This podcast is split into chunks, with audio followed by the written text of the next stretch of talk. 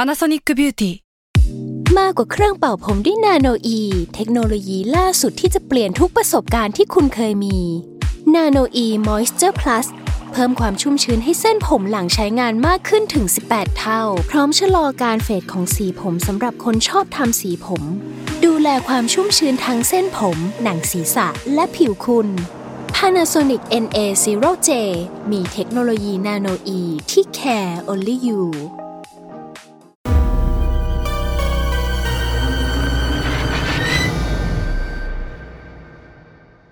สวัสดีครับคุณผู้ฟังทุกท่านครับ สวัสดีครับ คุณสวัสดีกล้องด้วยครับ สวัสดีครับ ก่อนอื่นก็แนะนำตัวกันก่อน ผม ครับ ยศนะครับ แล้วก็นี่พี่ทัน นี่เราต้องแนะนำตัวใหม่ ใช่เพราะว่าวันนี้เรามาอยู่แปลกถิ่นอีกแล้ว อ่า ครับ เรามาบ้านคนอื่น ใช่คือปกติเนี่ยเราสองคนยศกับทันเนี่ยก็จะคุยกันในรายการ Another Case ครับ ที่อยู่ในช่องของสัมภาษณ์แคสครับ ครับ ก็เป็นรายการที่เล่าเรื่อง True Crime อืม เกี่ยวกับคดีฆาตกรรมเนาะสโลแกนมันคืออะไรนะเรื่องลึกลับสัตว์ประหลาดฆาตกรรมทฤษฎี อ่ะ ส พู ม ด ค มา บ คนเดี คิ ย ด วนะอ่ะ อะไร พูดไป ประมาณนั้น ซึ่งมันก็จะมีขอบเขตที่เราจะพูดถึงเรื่องที่มันเกิดขึ้นจริง ๆ ครับ เออสมมติว่าเป็นทฤษฎีแปลก ๆ มันก็ อื จะ ม เป็นเรื่องที่เกิดขึ้นจริงที่ทวีปซีกนู้น แล้วเราเอา อืม เรื่องนั้นมาเล่า แล้วก็ อืม มานั่งวิเคราะห์กันว่าไอ้ความแปลกเนี้ยถ้าเราจะมองด้วยสายตาของคนที่แบบเชื่อในโลกของความเป็นจริงมาก อืม มันมีอะไรให้วิเคราะห์บ้าง คือเราจะมองเรื่องเหตุการณ์ฆาตกรรม เออ เรื่องลึกลับโดยที่ไม่ได้มองในมุมแบบเรื่องผีได้ยังไงบ้าง เออเราเรา อ่า แบบไม่งมงายแล้วกัน อ่า เออแต่มาวิ ค เคราะห์ในเชิงแบบวิทยาศาสตร์บ้างเชิง อืม สังคมศาสตร์บ้างเนาะ ครับ คราวนี้ก็เป็นวาระพิเศษที่อันเดอร์เคสของเราเนี่ยได้มาคอลแลบกับ Netflix Thailand นะครับ ครับผม ก็เป็นคลิปพิเศษที่เราจะมาพูดถึงซีรีส์ใหม่ของ Netflix อย่าง อืม Delete กัน อ่า ดีลิท ซึ่งอารมณ์ของมันเนี่ยมันควรจะเป็นการเมาส์มอยกันมากกว่า อ่า เพราะว่าเราสองคนก็ได้ดูกันแบบรวดเดียวจบมาแล้ว คือที่เราคุยกันตอนนี้เนี่ย อืม แล้วออกอากาศไปทาง Netflix เนี่ยคืออ ม คิดว่าทุกคนน่าจะเริ่มเห็นเทรลเลอร์มาแล้ว เออ เห็นตัวอย่างมาบ้าง เห็นกลิ่นกลิ่นๆมาบ้าง อย่างน้อยต้องเห็นการโปรโมทแน่นอน อ่า Netflix นี่มีซื้อบิลบอร์ดแบบชัดเจนว่าโปรโม ใช่ ท ใช่ มือถือรุ่นใหม่จาก Netflix เนี่ย ครั คื บ อแบบว่าเออมันเป็นการโปรโมทที่สนุกดี ครับ แต่พูดถึงตัวซีรีส์ก่อนคือผมว่าพอดูเสร็จปุ๊บอ่ะ อืม มันมีเรื่องให้คุยเยอะมากเลยอะ อืม แล้ววันนี้เราก็จะมาคุยกันว่า อืม ในการที่เราไปดูซีรีส์มา หรือว่ามี อืม เรื่องของคอนเซปต์ต่างๆนานาในซีรีส์เนี่ยมันมีประเด็นอะไรที่เราสองคนในฐานะพอดแคสต์ True Crime อืม มีอะไรที่อยากพูดถึงมันบ้าง เห็นแง่มุมที่มันน่าจะคิดต่อไป เออ แล้วก็มองเห็นในอีกมุมหนึ่งนอก ใช่ จากที่หนังนำเสนอมาแล้วในยไงบ้างเนาะ ซึ่งมันก็จะมีทั้งประเด็นสังคม ครับ ประเด็นกับเคสจริง ๆ ที่มันเกิดขึ้นบนโลกแห่งความเป็นจริงเนี้ย อืม หรือว่าแม้กระทั่งว่าพี่ธันเองก็ อืม นึกถึงซีรีส์นู้นของของ Netflix บ้าง ครับ ที่มันอาจจะจับมาเชื่อมโยงกันได้เนอะ ครับ อ่ะเดี๋ยวมาเกริ่นกันก่อนครับ ซีรีส์ Delete เนี่ยก็เป็นซีรีส์ออริจินอลใหม่ของทาง Netflix นะครับที่ ครับ ร่วมมือกันกับ GDH สร้างกันขึ้นมา ครับ ก็เป็นผลงานกำกับของคนที่เรารู้จักกันดีคุ้น อืม ชื่อกันมาคือพี่โอภาคภูมินะ ครับ ที่เคยกำกับภาพยนตร์อย่างชัตเตอร์แฟดแล้วก็โฮมสเตย์ อืม แล้วก็อีกเยอะมากที่แค่พูดชื่อมาหรือว่าเห็นขึ้นโปสเตอร์มาเนี่ยก็คืออรู้เลยว่าฝีมือคนเนี้ยเขามีลายเซ็นชัดเจนมากเนาะ ในการนำเสนอเรื่องราวแบบลึกลั ลึ บ กลับ ขนลุกน่ากลัว เออลายเซ็นของเขาคือความแบบทริลลิ่งนะความ ครับ แบบว่าเร้าเร้าสันประสาท อ่า บางอย่าง สันประสาท เอออา ซึ่งซีรีส์เนี้ยเล่าคร่าวๆ คือเป็นเรื่องของความสัมพันธ์ที่ซับซ้อนมาก อืม ๆของตัวละครแต่ละตัวที่มันนำมาซึ่งความรู้สึกที่นำไปสู่การที่อยากอยากจะลบคนคนหนึ่งออกไปอะ ซึ่งไอการอยากลบเนี่ยมันไม่ได้แค่อยากลบแบบนามธรรมอะ ลบได้ แบบ จริง ๆ มีมีมือถือมา เออ ให้ลบคนออกไปจากโลกใบนี้อะ ใช่ใช่ อ่า ที่พี่ทันพูดคือมันมีอุปกรณ์สำคัญที่ทุกคนน่าจะรู้กันอยู่แล้ว มัน ครับ คือมือถือเครื่องนี้แหละ อืม หน้าตาโคตรฟิวเจอริสติกเลย อืม หน้าตาแบบเป็นมือถือที่ดูรู้ว่าสิ่งเนี้ยแม่งอันตรายอ่ะ อ่าอ่า เออถ้าสมมุติเราฉายไปที่ไหนเราถ่ายรูปใครสักคนเนี่ย ครับ คนคนนั้นจะหายไป อืม และสิ่งเนี้ยมันคือเซตติ้งหลักของเรื่องนี้ อืม ปมของมันเนี่ยคือเป็นมนุษย์ธรรมดามาก อืม ๆเป็นมนุษย์ที่มีความรักโลภโกรธหลงมีความ อืม เครียดแค้นกัน อืม แต่ทีเนี้ยมันมีความน่าสนใจที่พุ่มกับเนี่ยเขาแอดเข้ามาคือการ อืม เติมอาวุธที่มันร้ายแรงมากๆอย่างมือถือที่เข้ามา ใช่เราว่าน่าสนใจที่ว่า ถ้าเรามีอำนาจในการจะลบใครแล้วเนี่ย เออ เราจะลบไหม ใช่ แล้วจะลบไม่ลบในเหตุผลอะไรบ้างอะ คือมันไม่ใช่คำถามว่าลบได้ไหมแล้วอะ เออ แม่งลบได้แล้วเราจะ เออ ลบใคร เออ เออ ครับ ซีรีส์เรื่องเนี้ยนำแสดงโดยคุณนัทกิจจริต ครับ แล้วก็ไอซ์นัทรัตน์ ครับ ฟ้าสวัสดิกา ออกแบบชุติมนต์เจ้านายจินเจต แล้วก็ชาเลตวาสิตา ครับ คือพูดชื่อมาเนี่ย คือยอดฟอร์ไอจีแต่ละคนน่าจะรวมกันแบบหลัก 2,000 ล้านได้ ขนาดนั้นเลย แต่ว่าเป็นตัวตึงแหละ เป็นตัวตึง คือเป็นเป็นคนที่ถ้าสมมติดู Netflix เรื่อยๆ ก็จะเห็น อ่า เขาเหล่าเนี้ยที่ อ่า เนี่ยนำแสดงบ่อยมากแล้วก็เป็นคนที่เราเชื่อใจว่าเขาเหล่าเนี้ยแสดงได้ดีมากๆจริง ครับ อืมตอนเนี้ยเข้าสตรีมแล้วใน Netflix นะครับ ไปชมกันได้มีทั้งหมด 8 ตอน อ่า ทีเนี้ยหลาย ๆ ครั้งเนี่ยครับคดีเคสที่มันเกิดขึ้น แล้วก็เราสองคนน่ะนำมาเล่าในรายการ UC อยู่บ่อยๆเนี่ย อืม มันจะเริ่มจากการพยายามแก้ปัญหา อืม ด้วยการอ่ะลบคน อืม ในในหนึ่งคือการฆ่าคน คือ ตัวละครในเรื่องจริงอ่ะอาจจะไม่ได้มีมือถือในการลบเนาะ ใช่ใช่ แต่ว่า ใช่ ในเรื่องของความเป็นจริงเขาจะมีอาวุธแบบอื่น อืม ที่จะ อืม ทำให้คนบางคนหายไปเช่นการฆ่าจะเป็นมีดจะเป็นปืนจะเป็นอะไรก็ว่าไปอ่ะ หรือแม้กระทั้งการลักพาตัว เออ การแบบทำต่างๆนานาเพื่อเรียกค่าไถ่หรือว่าอะไรพวกเนี้ยเนาะ ครับ ทั้งหมดทั้งมวลมันคือการต้องการที่จะลบคนคนหนึ่งออกไป อืม ซึ่งคนที่ว่าเนี่ยเป็นเหยื่อทางอารมณ์ หรือว่าเป็นแบบมีเหตุผลต่างๆนานามากมาย ใช่คืออ ม ถ้าอันนี้พูดแบบไม่สปอยเนาะ อืม คือถ้าดูไปเรื่อยๆจะเห็นว่า เหตุผลในการลบคนอ่ะ มัน เออ จะดูซับซ้อนมากขึ้นเรื่อย เออ ๆ และคนที่ถูกลบอาจจะดูหลากหลายมากขึ้นเรื่อย เออเออ ๆ เอองั้นเรามาพูดถึงเรื่องเหตุผลในการลบก่อนไหม อ่าครับ คือผมรู้สึกว่าอ่ะถ้าสมมติว่าซีรีส์เนี้ยการลบกันเนี่ยมันคืออ ม แกนหลักของเรื่องนี้เนาะ อืม มือการว่าเรามีเซตติ้งว่ามือถือเครื่องหนึ่ง อืม สมมุติว่าผมกับพี่ธันได้มือถือกันมา อืม คนละเครื่องแล้วเครื่องเนี้ยมันสามารถลบคนคนหนึ่งออกไปได้อะ อืม เราจะมีเหตุผลอะไรในการที่เราอยากที่จะลบคนคนหนึ่งออกไป อืม จากโลกใบนี้อะ อืม พอมันพูดถึงอารมณ์คนในการจะเอาใครออกไปจากชีวิตอะพูดแบบขั้นต่ำที่สุดเลยนะ อืม แล้วว่ามันผสมด้วยความรู้สึกที่หลากหลายมากอะยศ เออ มันจะมีทั้งความรู้สึกแบบโกรธ อือฮึ ที่คนนั้นมันทำให้เราไม่สุขไม่พอใจ อืมอืม เกลียด อืม เกลียดชังใช่ไหมอิจฉาไม่ชอบ เออเออความรู้สึกเหล่านี้แม่งแบบรุนแรงอ่ะ ลำคาญก็มีแค้นก็มีอะ เออ คือสิ่งเหล่าเนี้ยมันอาจจะเป็นอารมณ์ตั้งต้นที่ทำให้ อืม ทำให้คน อืม อยากจะทำให้ใครบางคนออกไปจากชีวิตอะ เออเออเออ อันนี้คือเรื่องความจริงเนาะแต่ว่าพอเป็นในซีรีส์เนี่ย อืม มันดันมีมือถือไง ใช่ ที่อารมณ์นั้นน่ะแค่คลิกเดียวอ่ะ เออ หายไปจริง ๆ อ่ะ เออเออเออเออแล้วมันทำเหมือนทำให้ความต้องการที่ผมเข้าใจเอาเองนะ อืม ว่า อืม เวลาเรารู้สึกว่าอย่างที่พี่ธันพูดมีทั้ง อืม ความโกรธความแค้นอะไรใดๆเนี่ย อืม ส่วนใหญ่มันจะเป็นสิ่งเรียกว่า urge feeling คือแบบเป็นความรู้สึกที่ท่วมท้นขึ้นมาแบบ ใช่ใช่ ทันที ใช่ ซึ่งความรู้สึกเหล่านี้มันก็ส่งต่อไปสู่อาวุธที่พวกเขาใช้ อืม ถ้ามันเป็นปืนเนี่ยมันก็นำไปสู่การฆ่าคนได้อย่างง่ายดาย อื มาก ม ๆ ครับ แต่แต่เราพูดถึงซีรีส์นี้มันมีมือถืออะ ใช่ มันลบไปได้อย่างเร็วๆมากจริง อีกเรื่องหนึ่งที่รู้สึกว่าสำคัญมาก อืม ๆ ก็นี่พูดแบบรวมๆเนาะ อืม คือรู้สึกว่า เวลาเราเห็นตัวละครตัดสินใจอะไรไปบางอย่างในเรื่องแล้วครับ อืม รู้สึกว่าเฮ้ยถึงแม้จะมีเหตุผลที่ต่างกันนะแต่ว่า อืมอืม แรงจูงใจเดียวกันนะสำหรับว่าแบบภาพแบบกว้างๆเลยคือว่าเขาพยายามจะแก้ปัญหาอะไรบางอย่าง เออ แล้ว เออ เราคิดว่าการเอามือถือขึ้นมาถ่ายแล้วลบคนอ่ะ มัน อืม คือการที่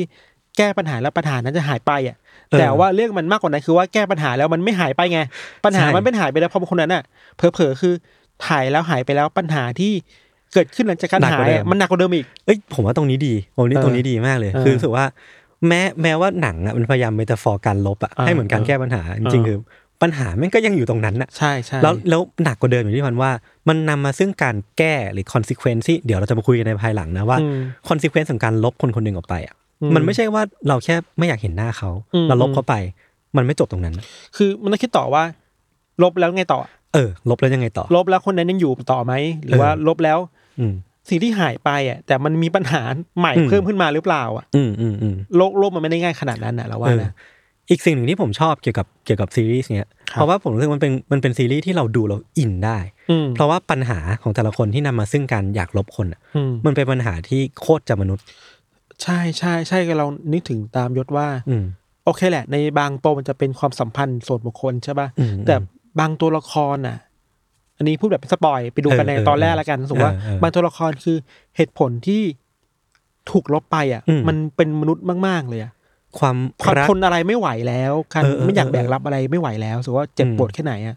มันมันอย่างที่บอกเป็นหลากหลายเนาะมันกลายเป็นวิธีการหนึ่งในการ อืม ที่จะคลี่คลายปัญหาในมุมของเขาอ่ะ อืมอืมอีกสิ่งหนึ่งที่เราคุยกันก่อนหน้าที่จะอัดรายการอะ ครับ มันคือเรื่องของแบบการลบคนออกไปอ่ะมันคือการต้องการที่จะปกปิดความลับเอาไว้อะ อืม เออผมว่าประเด็นเนี้ยก็น่าพูดถึง เพราะว่า อืม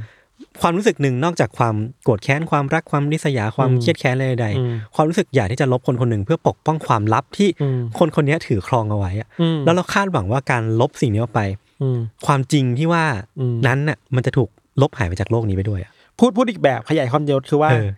บ างคนอยากลบคน เพราะว่าคนคนนั้นน่ะ ถือครอง ถือครองความลับที่เขาไม่อยากให้ใครรู้อยู่อะ เออเออ แต่ก็ลืมตัวไปว่า ถ้าเราลบแล้วความลับมันหายไป แต่ไอการถูกลบนี่ก็เป็นความลับใหม่ของชีวิตคนนั้นเหมือนกันนะ เชี่ยจริงด้วย ใช่ไหม เออมันนำมาซึ่งแบบ เรานึกว่าสมการ A บวก B เท่ากับ C นำมันจะแบบเคลียร์คำตอบนี้ได้ เออเออเออ มันนำมาซึ่งตัวแปรใหม่เข้ามา เออการลบความลับไม่ได้แปลว่าความลับหายไปมันมีความลับใหม่ขึ้นมา เอออืม เรารู้สึกว่าไอปมแบบนี้แหละที่ทำให้เรื่องมันดูไปต่อได้เรื่อยๆเพราะว่า อือหือ อ่าความลับมันเกิดขึ้นมาอีกว่ะ อืม แล้วคนต้องมาเคลียร์ความลับตัวเองอีกอะ อืมอืมอืม ครับ ทีเนี้ยสิ่งที่เราอยากคุยกันต่อ มันคือเรื่องของการแบบดูซีรีส์นี้แล้วอะนึกถึงคดีไหนบ้างไหมแบบ อืม การลบคนมันมีการเมตาฟอร์หรือว่ามันมีการแบบอ้างอิงมาจากเคสจริงที่น่าพูดถึงหรือว่าเราสองคนเนี่ยพอที่จะรู้อยู่บ้างไหม ครับ อะไรเงี้ยเนาะ ครับ เออแล้วก็มีอีกประเด็นหนึ่งที่หย่อนหย่อนๆทิ้งไว้ก่อนว่า อืม เดี๋ยวเราจะได้น่าจะคุยกันหลังจากนี้ อืม คือเรื่องหนึ่งว่าความง่ายของการใช้มือถือลบคนให้หายไปอะ อืม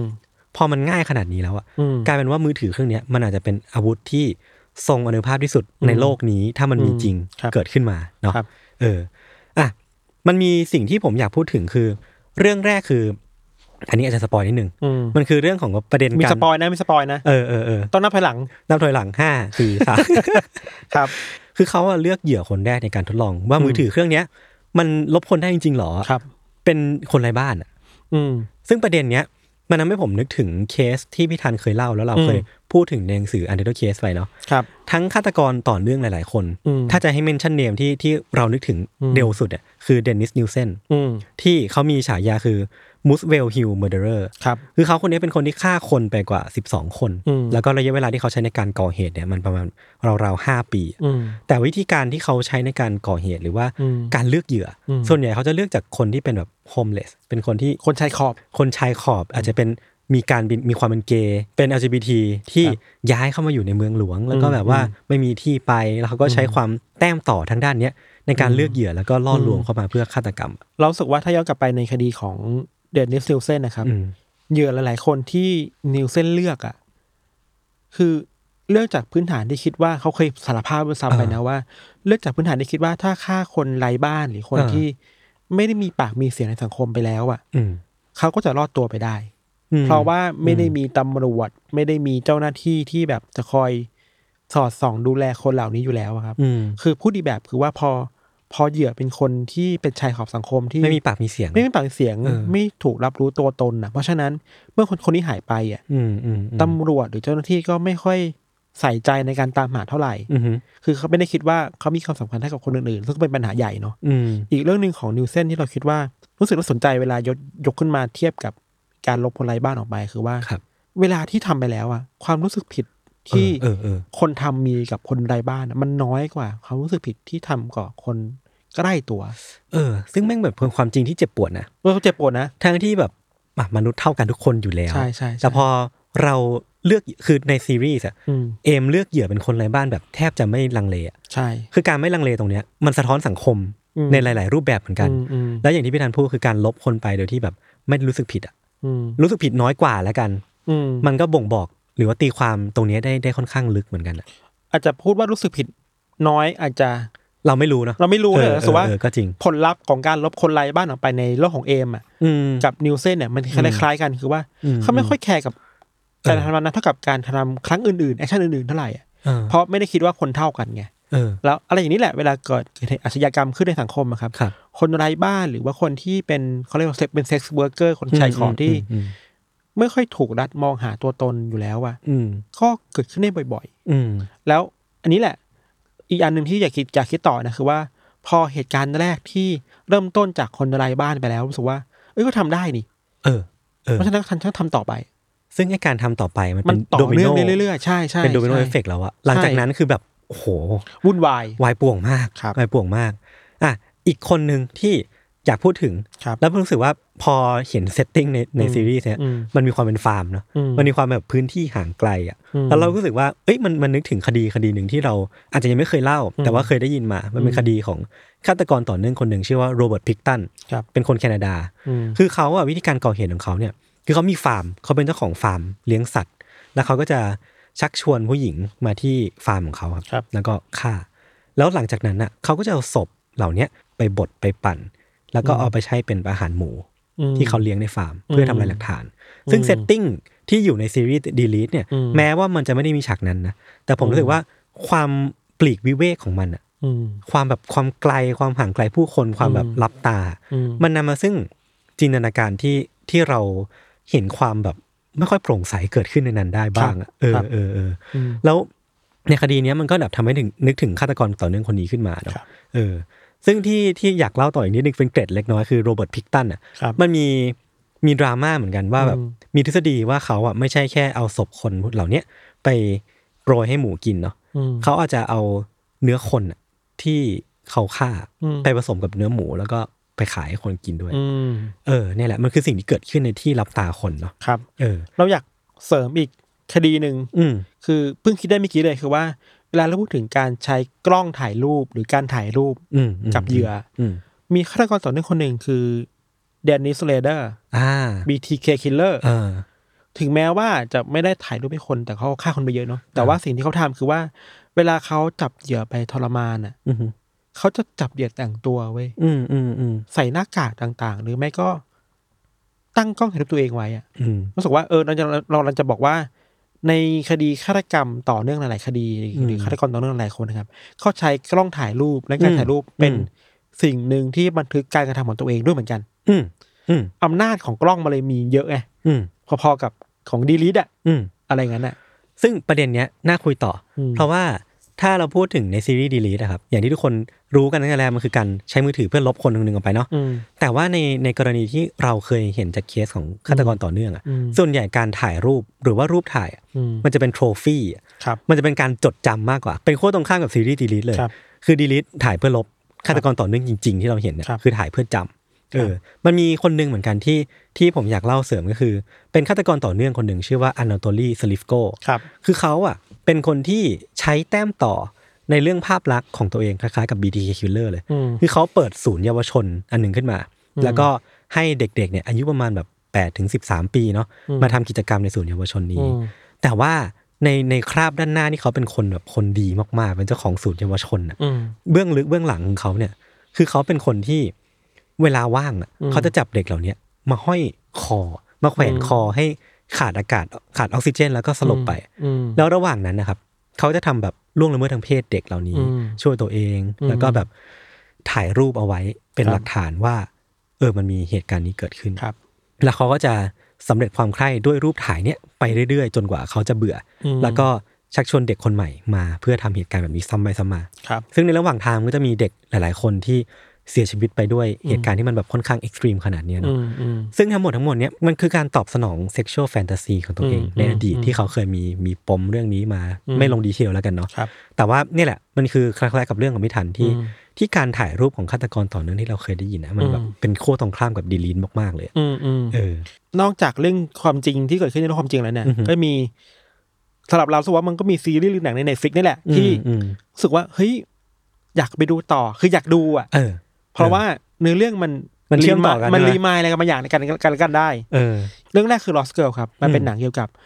ชีวิตของคุณแม่คนหนึ่งที่ออกตามหาลูกสาวที่หายตัวไป อืม พยายามตามรูปกลับมาให้ได้ แต่ว่าในระหว่างกระบวนการนั้นน่ะ ก็เจอกับ เขาจะว่าเป็นพูดแบบไม่สปอยคือแบบเป็นคดีฆาตกรรมอะไรบางอย่างที่อยู่เบื้องหลัง ม อะไรแบบนี้อยู่เนาะ อืม แล้วก็รวมถึงมีเซ็กซ์วอร์เกอร์หลายคนที่ถูกฆาตกรรมไปแล้ว อืม โดยที่ฆาตกรเนี่ยก็มีอยู่จริง อืม อย่างลองไอซ์แลนด์ซีรีส์คิลเลอร์ด้วยก็เป็นคดีที่ปิดไม่ลงอยู่เหมือนกัน คือ ครับ ทำมามันทำใหม่เนาะ อืม อีกเรื่องหนึ่งคือเรื่องเลดโรสครับ อืม เลดโรสเนี่ยเรารีมายจากการมีมือถือ อ่าา อันเนี้ยเป็นแอปเรดโดสเป็นเรื่องราวเกี่ยวกับแอปมือถือปริศนาที่ให้พรกับคนใช้ได้ อืม ตามที่ต้องการเว้ย อือฮึ แต่ต้องแลกนะ ถ้าคุณอยากได้พรคุณต้องทำอะไรบางอย่างตามที่แอปขอมาอะไรเงี้ย อืม ซึ่งมันจะแบบไปล้วงลึกเอาความดำมืดในใจคนออกมาเรื่อยๆอะไรเงี้ยรู้สึกว่า เออว่ะอย่างในดีลีดอะเราเห็นการพยายามแบบ ยิ่งถ่ายไปอะหรือบางคนยิ่งถ่ายไปอะมันยิ่งล้วงลึกถึงก้นบึ้งจิตใจตัวเองเห็นความดำมืดในใจตัวเองมากขึ้นเรื่อยๆอะ เออเออเออ มันมันตีแผ่ด้านมืดในตัวเองออกมาเนาะ อย่างในเลดโดสเนี่ยครับก็ดูได้ในฟิลเหมือนกันเนาะ อืม อีกเรื่องก็เป็นเนื้อหาเกี่ยวกับการไล่ล่าแล้วก็ตามตามลบ อืม ตามทำให้คนหายไปทอด อืม ๆ เราคิดถึงซีรีส์เรื่อง Your Turn to Kill ครับ อืม อันนี้มีจุดเด่นคือว่าเป็นเกี่ยวกับเกมประหลาดประหลาดๆมันมีนี่นึกออกว่ามันมีกิจกรรมประหลาดประหลาดๆเกิดขึ้นอ่ะ นอกจากนอกจากการใช้มือถือแล้วเนี่ย อืม อย่าง Your Turn to Kill เนี่ยเป็นเกมประหลาดประหลาดๆที่ทำให้ คนต้องออกมาฆ่ากันเรื่อย อืม ๆ เป็นพวงๆเป็นทอดๆ อืม เหมือนในดีๆเลยนะครับ อีกเรื่องหนึ่งที่เพิ่งคิดออกเมื่อกี้คือเดทโนดไหม เออเออเออเออเออ ใช่ไหม เออ คือเราแค่ปิดอุปกรณ์อ่ะ เออ อย่างในเดทโนดเรามีสมุดโน้ตที่เขียนชื่อแล้วคนจะตายอะแล้วมี อือฮึ ยังมาโทษอ่ะ อืม แต่อันนี่คือมือถือที่ถ่ายแล้วคนหายไปอ่ะ เออ มันคือการจำลองตัวเองเป็นผู้พิพากษา เออ ที่ประหารชีวิตคนได้ โดยแค่การกระทำอย่างเดียวอ่ะ เอ้ยอันนี้น่าสนใจ ใช่ไหม มันคือการการลดทอนความรุนร้ายแรงของการฆ่า สมมุติว่าเราพูดถึง เออ แบบทำไมปืนมันถึงแบบทำให้คนฆ่ากันง่ายขึ้น เออ เพราะว่ามันมันทำให้ ระยะห่างระหว่างการฆ่ากับแอคชั่นอ่ะ ใช่ใช่ มันสวนทางกันคือแอคชั่นมันน้อยมากแต่นำมา ใช่ ซึ่งผลลัพธ์ที่สูงมาก เออ แล้วทูดีลีทคือมือถือ เออ เด n โน e ก็คือสมุดที่แค่เขียนชื่อไปก็ตายแล้ว ใช่ เออ มันทำให้ทำให้คนเรามันมองการฆ่าง่ายขึ้น แล้วก็ทำให้เรารู้สึกว่าเราเองเป็นพระเจ้ามาก ใช่ ขึ้น อะไรคิดคิดเหมือนกันว่า ทั้งในเด n โนและและในดีลีดอ่ะ อืม คนที่เป็นคนครอบครองสิ่งเหล่านั้นน่ะ อืม มีสถานะเหมือนพระเจ้าเลยนะ อืมเออเออ ที่จะทำอะไรก็ได้ อืม จะลบใครออกไปก็ได้บังเอิญมันคือการลบเหมือนกันเนาะ อืม จะลบใครจะฆ่าใครก็ได้ เพียงแค่การเขียน อืม และการกดหนึ่งครั้งอ่ะ อืม แล้วมันทำให้ถึงเกิดการตั้งคำถามได้ว่า แล้วอำนาจแบบนี้มันชอบทำหรือเปล่า อืม อีกอ่ะ มันไม่ได้มีแค่ความสนุกแค่ว่าเฮ้ยใครฆ่าใครใครทำให้ใครหายไปแต่ว่า มันคิดถึงอะไรได้อีกหลายอย่าง เช่น ใครควรจะมีอำนาจตัดสินใจนะ ในการ เออเออเออ ดีลิทใคร แล้วถ้ามีอย่างนี้กฎหมายยังจำเป็นอยู่ไหม อืม เหนือปะผลลัพธ์ของมันคืออะไรมัน นึกออกนึกออก มีคำถามเยอะแยะมากมายจากดีลิทแล้วก็ในเนโดดอ่ะ เอ้ยเรื่องนี้ขอขอเมาเมาส์ต่ออีกนึงคืออย่างอย่างดีลีทเองก็ตามหรือว่า อืม เดนโนเองก็ตามอะ อืม คือความสนุกของซีรีส์ทั้งสองเรื่องเนี้ยมันไม่ใช่ว่าเราจะใช้มือถือลบใครอ่ะ อืม แต่มันคือปมระหว่างแบบไอ้เหี้ยถ้าลบคนนี้ต้องไปไงต่ออ ม แล้วคอนซิเควนต์ต่างๆมันจะเป็นไง กระบวนการคิดระหว่างว่าเราจะตัดสินใจลบใครคนหนึ่งอะ อืม มันมีอะไรบ้างอะมันคือความแบบความซับซ้อนของมนุษย์ ใช่ ที่ ใช่ กว่า ใช่ จะคิดแล้วแบบตัดสินใจลงมือทำเนาะ ม เออแต่ว่าถ้าเสริมในบทในในเรื่องที่ว่าคนเราอ่ะเวลาเราฆ่าคนได้ง่ายอะเราจะรู้สึกว่าตัวเองเป็นพระเจ้าอะ อืม จริงๆ มันไม่ได้มีแค่ในซีรีส์ไม่ใช่ ครับ ในการ์ตูนนะมันมีฆาตกรต่อเนื่องคนหนึ่งที่ผมนึกถึงอีกแล้วคืออ ม แฮร์โรชิปแมน อืมม คือเขาเป็นหมออ ม แล้วมีฉายาว่าด็อกเตอร์เดส ม คือเขาเป็นคนที่มีบุคลิกสุขุมนุ่มนวลมาก อืม พูดจาน่าฟัง อืม เขาจะใช้สิ่งเนี้ยในการเข้าไปหาข้างเตียงคนไข้ที่ อืม เขารับผิดชอบอยู่ แล้วเขาจะทำการแบบให้ยาเพื่อฆ่าคนไข้เหล่านั้น อืม ซึ่งการทำแบบเนี้ยไปเรื่อยๆ เนี่ย มันทำให้ตอนที่เขาถูกจับเนาะ แล้วเขาแบบไปอยู่ในคุกแล้วเขาแบบคอนเฟสออกมาหรือว่าสารภาพออกมา อืม มันทำให้เขาพูดกับเพื่อนร่วมคุกของเขาหรือว่าสื่อต่างๆที่ไปสัมภาษณ์เขาว่าเขารู้สึกเหมือนตัวเองเป็นพระเจ้าเลยอะที่สามารถกำหนดความเป็นความตายของคนได้ อืมอืม คือถ้าพูดพูดถึงอาชีพหมอเนาะคืออ ม การรักษาคนอ่ะมันคือการแบบฮิลคือช่วยชีวิตคนคนหนึ่งขึ้นมา อืม แต่อำนาจที่มันสูงขนาดนั้นมันก็ทำให้ขับกลับขั้วตรงกันข้ามได้เหมือนกัน คือการพรากชีวิตคนคนหนึ่งได้เหมือนกันอะ อืมอืม เออแล้วในซีรีส์เนี้ยสปอยอีกแล้วนะ มสปอยนะสปอยนะครับ คือน้องแคลร์ที่ตอนท้ายๆเลยนะ น้องแบบที่เป็นลูกคุณตำรวจอะนะ ม คือมันก็เผยสาเหตุมาว่าว่าน้องเขาอะ อืม ใช้มือถือเนี่ยที่เขาได้มาเนี่ย อืม ในการลบคนไข้ที่อยู่ในระยะสุดท้ายหรือว่าแบบ อืมอืมอืม เกินเยียวยาไป เพื่อไม่ให้เขาต้องแบบ จะปวด เจ็บ ต่อ ป ไป วดต่อไปอะ อืม ซึ่งสิ่งเนี้ยมันคือการที่น้องแคลร์ได้อาวุธระดับพระเจ้ามา อืม แล้วก็จำลองตัวเองเป็นเป็นคนที่ถือครองอาวุธนั้นอะ คิดต่อจากที่ยศบอกอ่ะ หรือว่าประเด็นสำคัญที่ดีลีทมันบอกกับเรามันคือว่า อืม เมื่อคุณมีอำนาจเป็นของพระเจ้าแล้วอ่ะ อืม คุณจะใช้อำนาจนั้น ในทางไหน ในทางไหน เออ คุณจะใช้เพื่อช่วยคน อืม ในเครื่องหมายคำถามนะ อืม ลบคนหรือเพื่อประโยชน์ของตัวเอง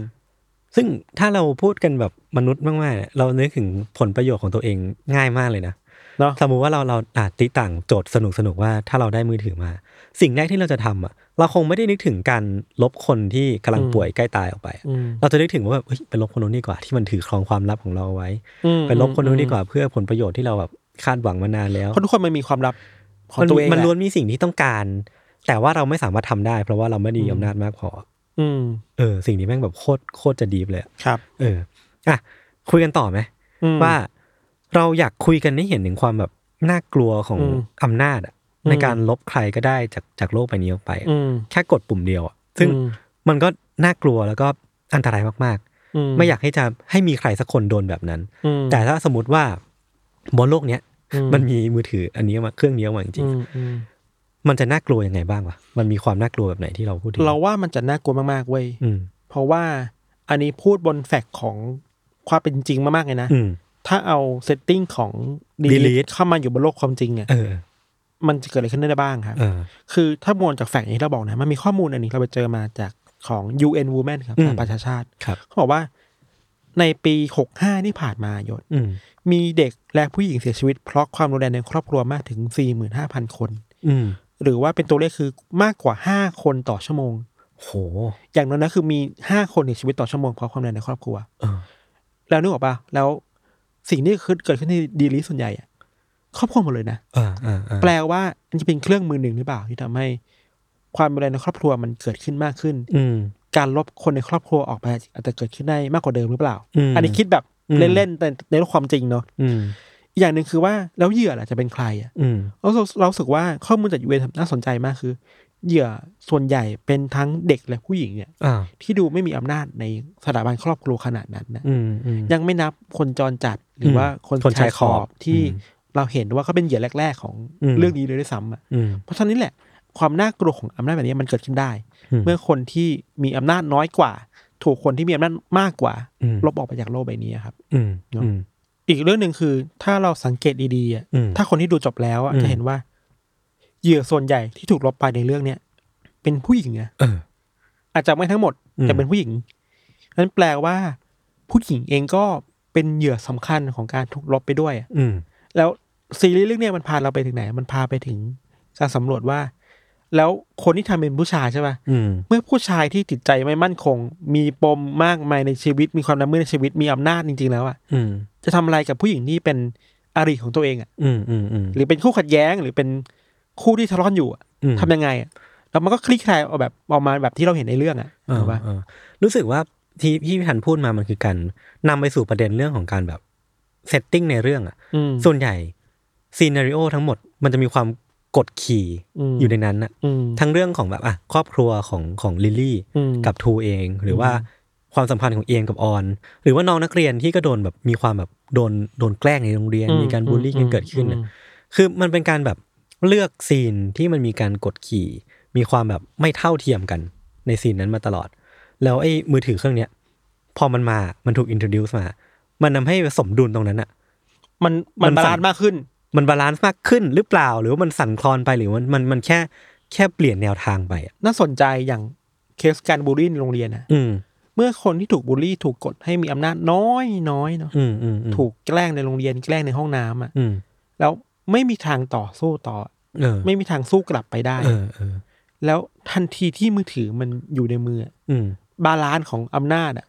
มัน มันใกล้ขึ้นมา มันมันมันขึ้นมาหน่อยนึกออกปะ มันมีวิธีต่อกรขึ้นมาทันที เออ อะ มันกลายมันกลายเป็นวิธีการล้างแค้นอ่ะ อืม ในแง่หนึ่งโอเคแหละ เราอาจจะไม่ได้เห็นด้วยกับการใช้ความรุนแรงหรือการ อืม ฆ่าใครลบใครออกไปแต่ว่า อืม เราพยายามเข้าใจว่าทำสิ่งนั้นเพราะอะไร อืม อย่างในเคสของการบูลลี่คือ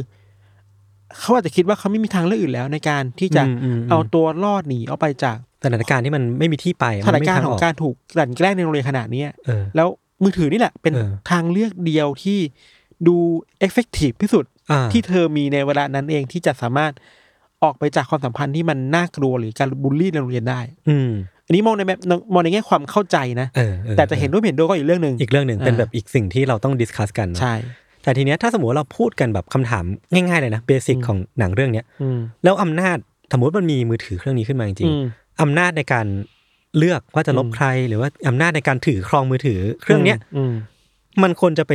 อยู่ที่ไหนอะอยู่ที่ใคร อืม หรือว่ามันควรจะถูกจำกัดอยู่ที่คนคนเดียวไหมหรือว่ามันควรจะแบบ อ่า ได้รับการมาตรการ อ่าๆ รับรองที่มันดีกว่านี้ นายกจะให้อยู่ที่ใคร ไม่ใช่ผมอะ เดี๋ยว เออ มือลั่นเดี๋ยวมือลั่น เอ้ยตรงนี้ตรงนี้มาแชร์กันได้นะ อ่าๆ ว่าอยากให้สมมติว่ามีมือถือเครื่องนี้จริงๆอ่ะ อืม เราอยากได้มันไหมอะ เออ เราเองเราเองเลยนะ เรารู้สึกว่าส่วนตัวผมอ่ะผมไม่อยากได้ เพราะว่ามันเป็นอำนาจที่มันเกินตัวเราไปมาก เราถามให้มันยากขึ้นคือว่า ถ้าสมมติมีแล้วอ่ะ อืม จะใช้มันหรือเปล่า ๆ เนี่ยโคตรยากเลยนะเว้ย ใช่ไหม คือมันไม่ใช่ง่ายๆ อย่างในเรื่องแน่นอนอ่ะ อืมอืม คืออย่างอย่างเอมแมันใช้ง่ายมาก น้องนักเรียนก็ใช้ง่ายมาก เมื่อเมื่อคุณมีอาวุธที่ทรงพลังมาก ๆ อยู่ในมือแล้วอ่ะมันยั่วยุจิตใจคุณนะ อืมอืมอืม คุณจะใช้มันหรือเปล่าอะไร มันหอมหวานเนาะ เออแต่เราสมมติว่าคำตอบมันยากแหละ เออ มันปลายเปิดอะว่า อืม ตกลงแล้ว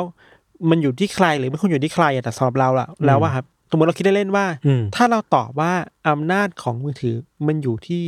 คนถือมือถือละ อืม ใช่ไหม อืม อันเนี้ยน่าคิดต่อไปอีกหน่อยอะ อืม คือเรากำลังจะบอกว่า ถ้ามือถือมันอยู่เฉยๆด้วยตัวมันเองอะ อ่า มันก็ไม่มีอำนาจอะไรปะ มันก็เป็นแค่แบบว่า วัตถุดิบสีดำมันหนึ่ง เออเป็น ที่หน้าตาดูประหลาดประหลาด เออเป็นเครื่องมือสื่อสารหรือเป็นอะไรสักอย่างหนึ่งอิเล็กทรอนิกส์สักอย่างหนึ่ง เออ แต่ถ้า อืม เมื่อมันอยู่ในมือเราแล้วมันดูมีอำนาจมากขึ้นอะ อหือ อย่างนี้แปลว่าอำนาจมันควรจะอยู่กับคนที่ อืม ครอบครองมาหรือเปล่า อืมอืม ใช่ปะแล้วเรื่องเนี้ยมันวุ่นวายเพราะว่าทุกคนน่ะแม่งพยายามเข้าไปครอบครองอำนาจนี้กันไง อืม ใช่ไหม อืมทุกคนล้วนอยากได้มือถือเครื่องเนี้ยทุกคนในเรื่องเลยนะ ใช่ใช่ อ ใช่ ยากได้มือถือเครื่องเนี้ยเพื่อจุดประสงค์อะไรบางอย่าง อืม มันก็จะมีบางบางตัวละครที่ก็ไม่ได้อยากได้ อืม แต่ว่าก็ ก็อยากที่จะได้ผลลัพธ์จากมันอะ ใช่ ยืมมือคนอื่นเพื่อนำไปสู่สิ่งที่ ใช่ ตัวเองต้องการ ใช่ใช่ คือแม่งแบบว่าเป็นการเป็นการจินตนาการที่สนุกมาก คือเวลาเราดีเบตเรื่องเนี้ยมันเหมือนเวลาดีเบตเรื่องอาวุธอะ อ่า ตกลงแล้วอาวุธไม่มีอำนาจหรือคนใช้อาวุธมีอำนาจมากกว่ากัน อืมโดยเฉพาะที่อเมริกา นะ มันมี เรื่องปืนอะไรเงี้ยเนอะ เรื่องการรออะไรใด อืมอืม ๆ ที่มันแบบ ผมว่ามันคือการจำลองสิ่งนั้นอะออกมาในรูปแบบที่มันเอ็กซ์ตรีมขึ้นละกัน คือหนังอาจจะไม่ได้พูดนี้อย่างเรากับตรงๆ แต่สำหรับสำหรับเราคือเวลาคิดต่อจากเรื่องเนี้ย อืม เออว่ะแล้วถ้ามือถือมันบางอยู่นิ่งๆอ่ะ อืม จะถือว่ามีอำนาจหรือเปล่าอ่ะ อืม หรือว่าถ้าเราหยิบมันขึ้นมาแล้วเราใช้ อืม ทันใดนั้นมันถึงจะมีอำนาจอะไรอ อื ย่าง ม เงี้ยอืครับ มอืม ก็เป็นรู้สึกว่าอันนี้อาจจะเป็นต้นต่อของความวุ่นวายในเรื่องนะ เออ ที่มันแย่งชิงอำนาจนี้มาครอบครองเพื่อเหตุผลของตัวเอง ไม่ว่าเหตุผลของแต่ละคนจะเป็นอะไรก็ตามอะ ครับ เนอะ อืม เออ อีกสิ่งหนึ่งที่เมื่อกี้ อยากคุยต่อ อืม ก็คือเรื่องที่ว่าถ้าสมมติว่าสิ่งเหล่าเนี้ยพ่วงกับพี่โอเขา อืม เขาดีเขาต้องการที่จะพูดถึงเรื่องแบบความเหลื่อมล้ำในสังคมจริง หรือว่า อืม ความไม่เท่าเทียมในสังคมจริงอ่ะ ม สิ่งที่เราต้องคุยกันต่อหลังจากดูเรื่องเนี้ยมัน อืม คือว่า เราควรจะออกแบบสังคมยังไง ให้มันไม่ต้องมีมือถือเครื่องนี้แล้วมันแบบไปต่อได้ อืม เออคือสมมติว่ามือถือเครื่องเนี้ยมันไม่ควรจะเป็นคำตอบของการยุติความความเหลื่อมล้ำทั้งหมดอะ อืม เออที่มันเกิดขึ้นในเรื่องหรือว่าในโลกของความเป็นจริงอ่ะ จริงๆมันคือคำตอบที่คิดต่อได้จากคำตอบของเราเมื่อกี้ อืม เว้ยคืออ ม ว่า เราเห็นอยู่แล้วแหละว่าเวลามือถือมันถูกใช้ผ่านมือคนเปลี่ยนมือไปเรื่อยๆอ่ะ อืมอื มันมีความวุ่นวายเกิดขึ้นเนาะ อืม แล้วมันจบไม่สวยในแต่ละคนอ่ะ อืม ทีเนี้ยถ้าเราคิดต่อไปว่า แล้วถ้าจะทำยังไงล่ะ สร้างระบบอะไรบางอย่างได้ไหม เออ กฎเกณฑ์กลไกอะไรบางอย่างที่ควบคุมการใช้สิ่งนี้อะ อ่า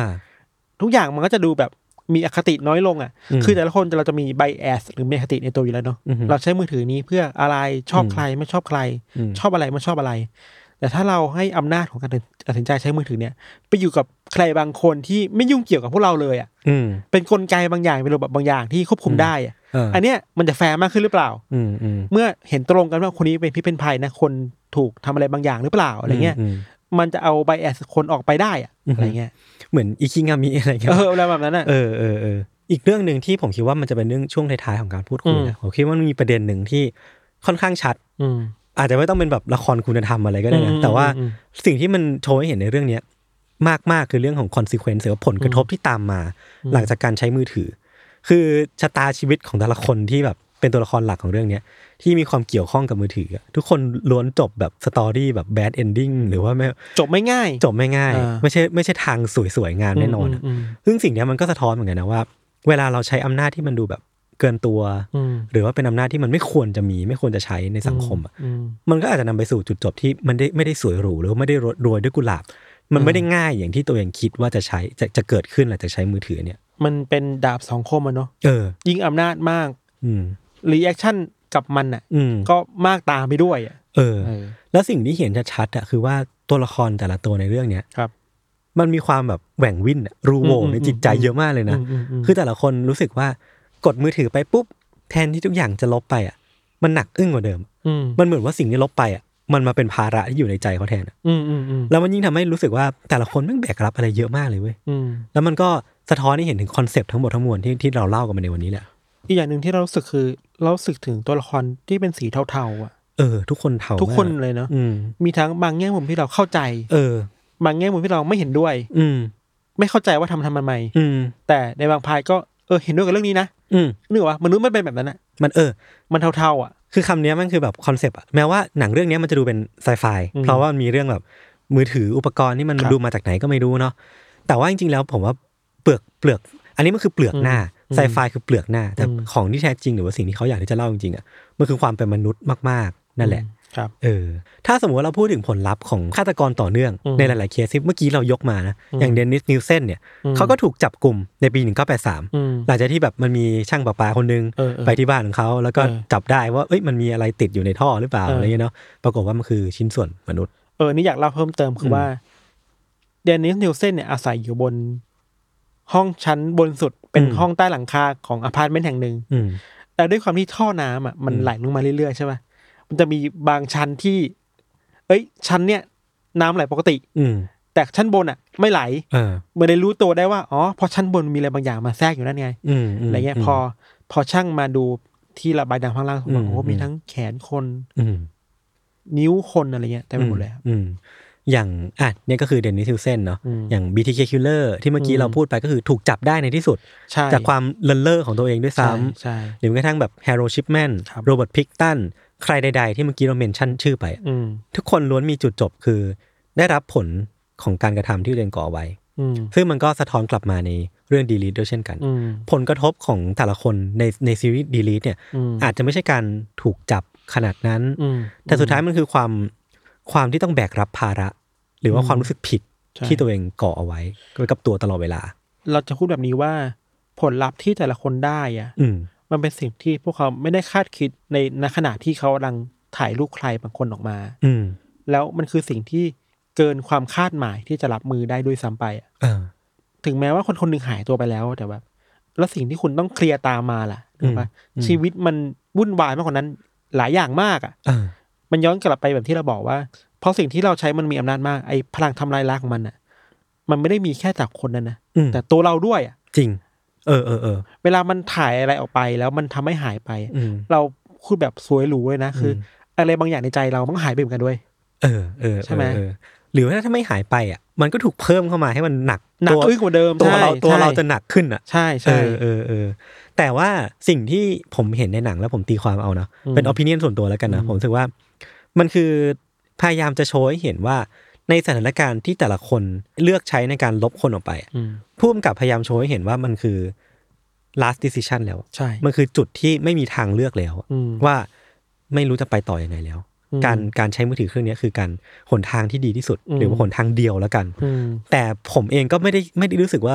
ขนาดนั้นนะ อืม คือรู้สึกว่าเอ้ยมันควรจะมีทางเลือกอื่นหรือเปล่า อืม แล้วถ้าเป็นตัวเราเองอะแล้วถ้าเราตกอยู่ในโมเมนต์ที่ อืม เราไม่มีทางเลือก เรารู้ตัวว่าเราไม่สามารถไปต่อได้แล้วอะถ้ามันไม่ได้ลบคนคนนี้ออกไปหรือว่า ไม่ได้ไม่ได้กำกำจัดกำแพงข้างหน้าออกไปอะ อืม เออ เราจะรู้ได้ไงว่าสิ่งที่เราเผชิญอยู่ตรงเนี้ย อืม มันไม่มีทางเลือกแล้ว หรือมีทางเลือกอื่นที่ดีกว่า การการลงมือในการก่อเหตุอะ ใช่ไหมบางทีเราไปคิดมันว่า นี่คือทางเลือกสุดท้ายแล้ว เอ อะ อเออ ถ้าไม่เลือกทางนี้อะ อืม เราเองจะไม่รอดอ่ะ จริง แต่มันจะเป็นอย่างนั้นจริงๆหรือเปล่าล่ะ ใช่ ใช่ไหม คือในในช่วงห่วงเวลาที่มันแบบมีภาระหนักอึ้งอ่ะผมรู้สึกว่าคนมันมืดแปดด้านอ่ะ เออ แล้วการมืดแปดด้านบางทีสมมติเราเราตกตะกอนกับตัวเอง อ่า เราคุยกับคนที่อยู่ใน Echo Chamber อ่า อยู่ในแบบคนที่คิดเหมือนเหมือนกับเราอ่ะบางทีมันไม่มีการแบบ break through ไม่มีการแบบ ใช่ ออกไปทางใหม่ ม ๆ เออ อย่างสมมติว่าเราพูดกันในแง่ของตัวละครเอมแล้วกัน ม ที่ทางเลือกของเขาเนี่ยคือเขาต้องต้องตัดสินใจว่าจะเลือกลิลลี่ ม หรือว่าเลือกออนที่เป็นแฟนเขาณปัจจุบันนี้ อืม สิ่งที่เขาทำอ่ะ คือเขากำลังจะถูกแฉจากออนว่า ใช่ ว่าเป็นคนลวงโลก เป็นคน อ่ คือทั้งหมดทั้งมวลที่ออนกำลังจะทำหลังจากเนี้ยมันคือสิ่งที่ทำทำให้เขาชีวิตเขาแบบยับยับย่อยยับอะ า แต่สิ่งที่เขาเลือกทำเพื่อยุติเรื่องทั้งหมดอะ อ่า คือการลบออนออกไป ใช่ แต่การลบออนออกไปอ่ะมันไม่ได้ลบแม่ออนออกไป ไม่ได้ลบ ใช่ ภาระ ใช่ ไม่ได้ลบ ใช่ ความผูกพันไม่ได้ลบสิ่งที่เขาเขาเคยเขากับออนเคยสร้างมาด้วยกันอะ มันไม่ลบความจริงที่ว่าโลกนี้เคยมีออนอยู่อะ เออ เนอะ เออ แล้วสุดท้ายลบไปก็ไม่ได้ช่วยอะไร อืม คือเรื่องทั้งหมดมันก็ยังแบบลงเอยด้วยการที่ อืม ทั้งหมดมันก็แดงออกมาอยู่ดี เหมือนกับว่าพี่โอ น่าจะมีคำตอบให้เราแล้วแหละว่า เออ การลบไปมันส่งผลอะไรบ้างอะ คือมันชัดเจนมาก เออเอๆอถ้าใครดูครบแปดตอนก็จะรู้ว่าเรื่องเนี้ยมีปรัชญาอะไรซ่อนอยู่เบื้องหลังเย ครั อะ บ มากเหมือนกันนะครับ ครับ อ่ะโอเคครับ ครับ หอมปากหอมคอ อ่า ก็สนุกดีเหมือนกัน รู้สึกว่ามันมีอะไรให้คุยเยอะอะ ใช่จริงๆ คิดสดๆเลยนะ อืม คิดไปคุยไปว่าเฮ้ยหนังเรื่องนี้มันมีอะไรมากกว่าที่เราคิดอะ มันมีโครงประมาณหนึ่งอะที่ ครับ เราจดมาคุยกันในวันนี้ อ่า แต่ว่ามันก็นำไปสู่อะไรหลาย ๆ อย่างที่ ครับ เราอยากคุยกันต่อเนาะ ครับ ก็เชื่อว่าหลาย ๆ คนน่าจะมีสิ่งต่าง อืม ๆ ที่อยากคุยกับพวกเรา หรือว่า อืม คุยกับ Netflix t h a i l a n d เองก็ตาม ครับ ก็มาพิมพ์คอมเมนต์กันไว้ได้ หรือว่าจะติดแฮชแท็กในทวิตเตอร์แล้วก็แท็กเรียกพวกเราไปคุยกันก็ได้นะครับ ครับ ก็อันนี้ก็จะเป็นคลิปพิเศษที่เราชาว UC มาเยือนช่อง Netflix Thailand นะครับ ครับ ใครฟังแล้วอยากรู้ว่าซีรีส์ซีรีส์เนี่ยเป็นยังไง อืม ไอรสชาติความลึกลับ อืม ทริลเลอร์ไซไฟที่เราแบบเปิดขายๆไปเนี่ย อ่ามั มันมีจริงไหมแล้วมัน อ่ามี มีในรสชาติไหน ครับ แล้วก็ถ้าอยากไปดูแบบเพื่อวิเคราะห์ด้วยตัวเองแล้วมาแชร์กับเราเนี่ย ก็ไปดูได้ที่ Netflix เลยนะครับ ตอนนี้สตรีมเรียบร้อยและมีทั้งหมด 8 ตอน ครับ ครับผม งั้นไว้เจอกับพวกเรายศและทัน a n o t h e r Case ได้อีกครั้งถ้ามีโอกาสหน้านะครับ ครับ สวัสดีครับ สวัสดีครับ